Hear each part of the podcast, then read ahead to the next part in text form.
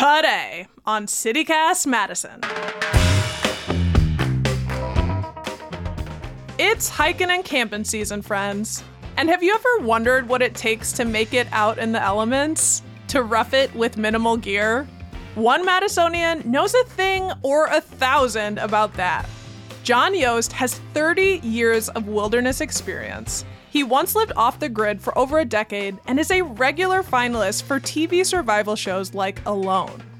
He also teaches what he knows to people of all ages. And John has tips on how you can make it in the wild. You ready? It's Tuesday, August 8th. I'm Bianca Martin, and here's what Madison's talking about.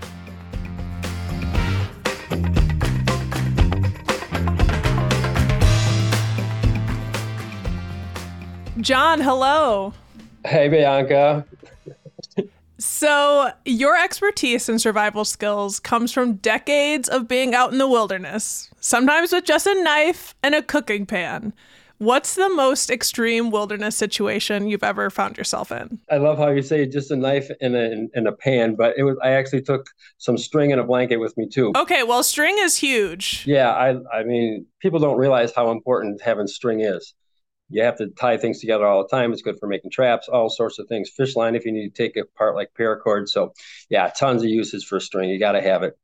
Um, to answer your question, the most extreme place that I've I've been is probably not really all that extreme, to be honest with you. I have been out in the winter here a few times. I built a debris hut, which is basically just an A frame. And in that case, this was up in Menominee, and I stayed in there when it was about minus 20 degrees for three days. And uh, you can do these shelters where you stuff them full of grass and moss and pile on the outside with more grass and leaves and things. And you basically make a big cocoon you can burrow into and stay warm in almost any conditions. So the little like kid in me is like very very excited because that's like one of the main things I would do growing up was like try to build an igloo, like try to build uh, you know different structures. So that is so cool that you love to do this. I think all kids love this.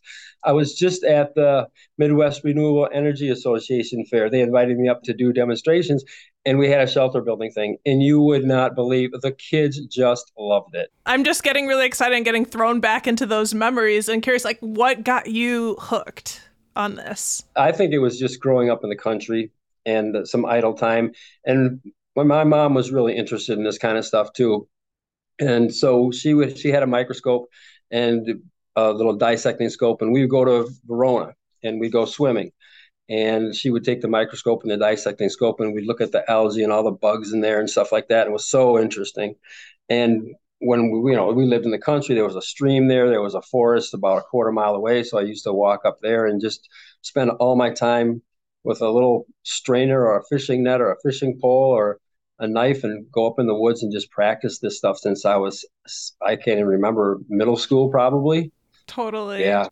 It's just magic, right? You know, it is really cool to be in nature, and there's so many interesting things about it. And when you see what's going on there, and you really can understand everything, it's just like it's this incredible movie going on right in front of you that you just would never understand. Well, we want to, you know, glean something from your decades of experience of like queuing into these these little things, um, because it's magic, and there are some basic survival tips, like making a fire without matches. Is it really rubbing two sticks together? Like, what what's the trick? All right. Well, here in the Midwest, it's a little bit difficult to find wood that we can rub literally rub together. It's really hard. I've tried it with basswood and with cottonwood roots, which are the two best materials that we have here. When you spin the two sticks together, you can do it with your hands with just a straight stick like a dowel, and that you spin into a board. And there's a small notch in the board where all the powder that you create, all that burning powder concentrates in that notch. And then that gets to 650 degrees and it turns into this glowing red ember, which you then transfer to a bundle of grass or shredded bark or something very fine and then blow that into flames. Oh my god. You gosh. can literally everybody seems to have it on their bucket list to make a fire with sticks. You know, I have some people who, like try this for two, three years and they haven't been able to get the dang fire and they come and they do it in 20 minutes. And they're like, oh my gosh, I was doing so many things wrong. And I think that's a really good thing when people can do things they didn't, didn't think they could do. That's a great a lesson for life, you know, not just to make a fire. And it's magic. You blow it into into flames, you know, from two sticks. It's just so cool. What is it about the cottonwood, the the sticks that work that you mentioned? Is it that they're drier? Well, in this case, they're just not very dense. The softer wood, the better. Uh, there's the best wood that I found in the world, and I've done this in, I don't know, 15 or 20 countries. And it's a kind of a yucca plant. And it's super, super soft, not very dense. And it's almost like balsa wood. And the yeah. closest thing that we have to that here is cottonwood roots and basswood. You've been off the grid in 15 different countries? yeah, not always off the grid. Sometimes by accident. Yeah, um, just because the places I want to go happen to be off grid. But yeah, I've been all over the world doing this stuff. It's pretty cool. Yeah. So if I find myself in an emergency situation somewhere, anywhere, um, and have to hunker down in the middle of a place I don't know. Like what sort of what first things come to mind in terms of in terms of thinking about building a shelter? Like what tips might you have? Well, you kind of have to use whatever you've got right there. If you have water around, that's the most important thing because if you're building a shelter, you're going to expend a lot of energy. So you want to make sure that you're staying hydrated. So make sure you're near water or you can get water. And then you just have to take a look what you want. No matter where you are, though, I will say that digging is a really, really good thing to do, especially if you're just doing like a survival type thing, really quick and dirty. You can the ground is is fairly cold, and you can dig a hole and you can cover it over with something, or barring that, you can do with a a-frame shelter that we just chatted about earlier. So, like, you if you're dig. in a hot place, it's a good idea to dig a hole to cool off the area where your shelter will be. Yeah, if you can dig a hole. Oh, neat. Yeah, that's and but you have to cover it over, right? Sure. Otherwise, it's going to cave in on you, and you're not going to get sun. But anytime you can dig a hole is great, and you can find natural holes or sort of natural holes where trees have fallen over, like where huge pines have fallen over. It's oftentimes near a river, which is nice because you want to be near that water anyway. And then you can build a shelter underneath that fallen log or that fallen tree where the roots were. Okay. And it stays a little bit cooler there. It's usually in the shade. It's pretty nice, actually. It's a ready-made shelter. I'm just thinking about like how often have you found yourself in a situation where you didn't plan on needing to have a shelter and you had to make one, or maybe that's you go out there and just plan on doing that anyway. Yeah, I just kind of plan on it. yep. Yeah. And, and honestly, a lot of times, if you're like where we are in the Midwest, you don't really have to have something over the top of your head. You know, I mean, we like that because we're used to sleeping that way. But unless there's mosquitoes or bugs, you can just make a mat of grass and sleep on the grass. You know, as long as it doesn't rain and as long as the sun's not beating down on you hard, you're probably going to be okay with a nice little spot to sleep in overnight. Well, you were mentioning water, and I want to talk about that. I mean, it makes sense that you'd want to fi- be closest to water water that you can drink civilization. That's why you see everyone you know starting by water sources. But water's not always just ready for you to drink. See that you recommend bringing a LifeStraw with you even on a camping trip. Can you talk about what a, a LifeStraw is? Well it's, it's a filter basically. It's a ceramic okay. filter and they make them a, a, bunch of different ways. That the LifeStraw you could just a filter inside of a straw you have one end in your mouth and you put the other end in the water source and you just suck and it filters the water as it comes in, which is really, really nice. Um, but there's a bunch of other things that do the same thing. There's a SweetWater, which I really like. It's a pump. And then Sawyer Straw makes another one, and they're actually pouches, but it's hard to fill the pouch. So I would recommend a LifeStraw or some kind of a pump. Yeah, I've used one of the pumps before. I've also they're like tablets. Yeah, there's like usually iodine tablets. Yeah, you got to let that sit for a little bit. Those are good too. They will kill all of the protozoa, amoeba, invertebrates, any kind of bacteria or parasites that'll get rid of, which is what you want. For those of you who are listening and don't believe and just say, "Oh, I'll just drink from the stream," well, there's a lot of other people, or people, not people, other creatures that live in the stream. There's probably like animal dropping. There's any sort of the number of uh, hazards in, in the water, right? Yeah, absolutely, and especially if it's a river where things are flowing from flowing into it. If you find a spring-fed lake, it's not so bad because the water is going to be from an aquifer. But yeah, if you've got a lake that gets filled up by runoff, or if you have a river, it's collecting everything that's been dumped on the side of that river the whole way it's been flowing. So yeah, there's a lot in there.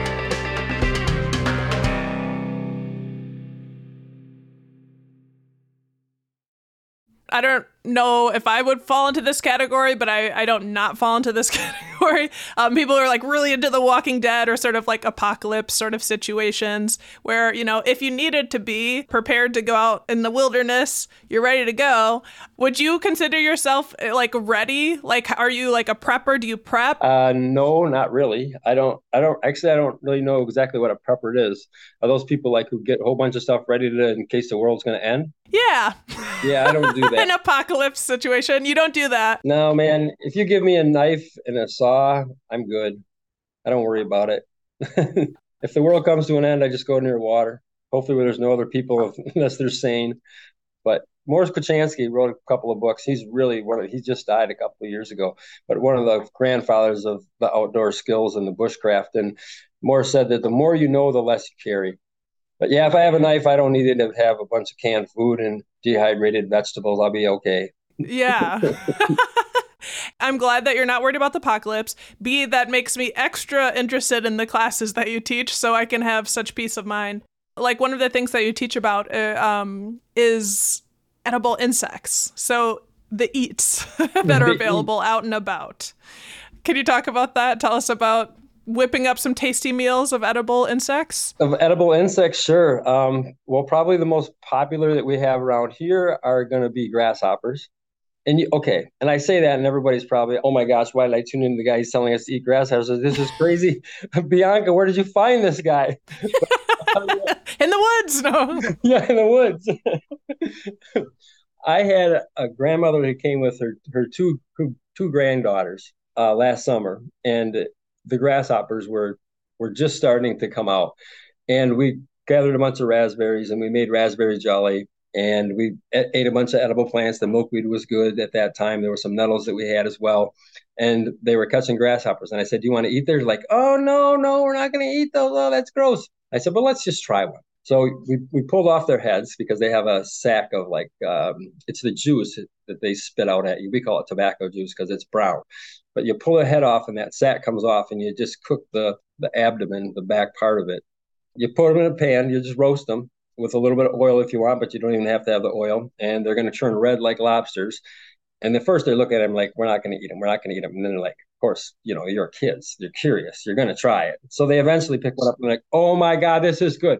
So we spent the next two hours finding and eating grasshoppers. They absolutely loved it and thought it was the coolest thing ever. Yeah. Their grandma was. Did they say it tastes like chicken? No, it doesn't. They didn't. I asked them that though because everybody says that all everything you don't know what it tastes like. It tastes like chicken.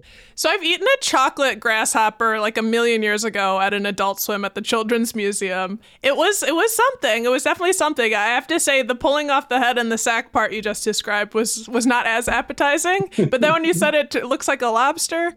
And you can eat it with the heads on. It's just that that sack that comes off when you pull the head off is really bitter. Mm, okay.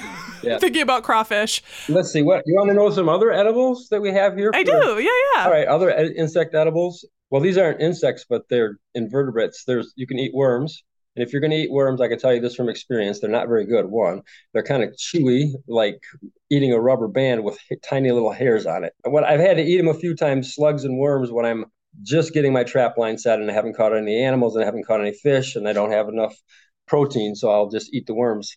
But if you do eat worms, you this is a great tip because I know everybody's going to want to go eat worms after this. Let them sit for a day or two because then they poop out all of the soil that's in them. Otherwise, if you cook them right away, you eat all the dirt that's inside them. It's just really crunchy, and it's it's even a worse texture than the rubber worm. I heard that here first. I have to admit, I haven't heard that one before. no, you know, I don't think I've ever seen that one written anyway. I learned that one from experience too. that's the thing about most of the stuff I know. I mean, I started out with just a couple of books and then I just started going out. And, you know, I didn't quote, quote unquote know how to do it. I just figured out as I went. I'm glad you got at least one tip you haven't heard before. That's great. And they have a ton of protein in them for real.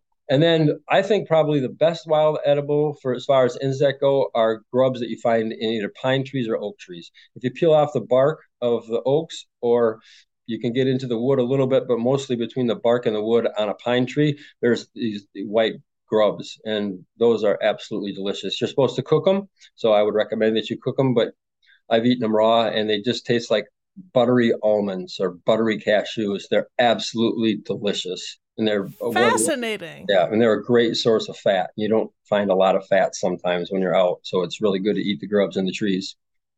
Okay, and I forgot to ask, do you cook the worms? Yeah, definitely, definitely cook okay. the worms. Yeah. Okay. Sure.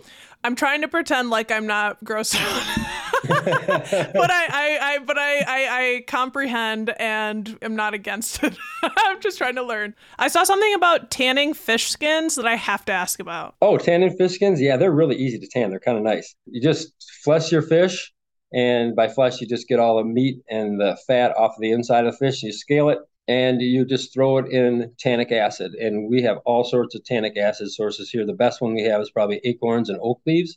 So you throw in some oak leaves, and if you crush them up a little bit, it helps because then it, it's smaller and makes it into a powder, and the tannic acid comes out of the leaves faster. But you put it in with the oak leaves or the acorns and the fish skins for three days to a week, and you take them out and put a little bit of olive oil or bear fat and coon fat. I know everybody has that on their shelf at home, but those are the best is bear fat and coon fat. What do you use the fish skins for?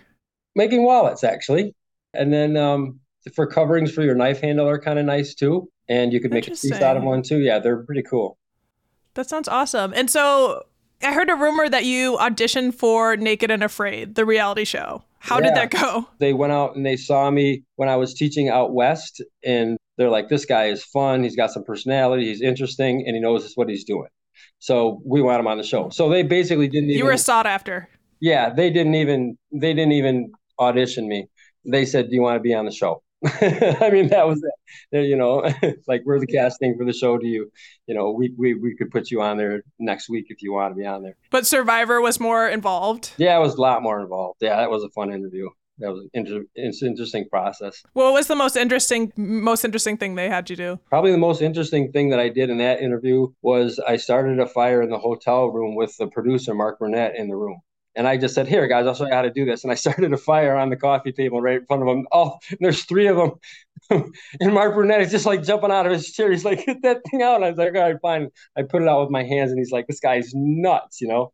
You're like, "Well, I can do it. I got it under control." I think that's what messed me up though, in not getting it because I made it down to like the top 19. There was there were 10,000 to start with, and they cut it down to 500. Then they cut it down to 48. They went to LA, and this was an LA interview there was like 19 of us left when this one-on-one interview went on, and I went home at the same time as all the other 19 people that got on the show. There was 16 of the 19 and didn't make it. But I think it's because I started the fire because one of their rewards was matches, and another reward they gave him was a harpoon.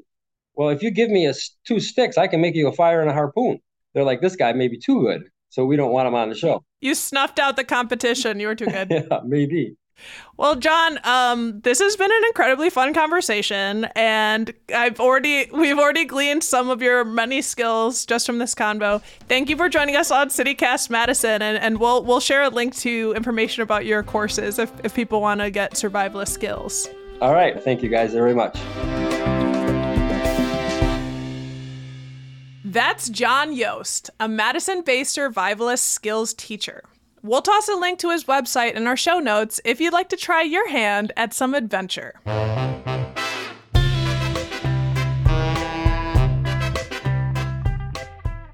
And here's what else Madison's talking about addiction treatment. Speaking of saving lives, a critical addiction treatment is often going unprescribed in emergency rooms. Epic Systems researchers studied the health records of ER visits for opioid overdoses across the US Doctors say the med buprenorphine is one of the most effective for reducing withdrawals and cravings, but it's more or less sitting on the shelves. The study also shows an increase in the prescribing rate, but some doctors are saying it's still far below what's needed. And more on surviving. August is Clear the Shelters Month at the Dane County Humane Society. This means that they're reducing adoption fees for all animals next week. Do you want to help save a pet? Get a new companion? Check out our show notes for a link. Oh, and by the way, if you want to help some cats but can't take any home yourself, there's an upcoming fundraiser you might want to catch. Next week, a cat circus is coming to the Bartell Theater downtown. Acro Cats, yes, Acro Cats, will balance on balls, ride skateboards, and some will even play some jams. All funds go to the Rock Cats Rescue. We'll toss a link in our show notes. That's all for today here on CityCast Madison. I'm Bianca Martin. If you enjoyed the show, why not share this episode with that one survivor friend? You know who I'm talking about. We'll be back tomorrow morning with more stories from around the city. Until then, just remember you can grow strong, learn how to get along, and you will survive.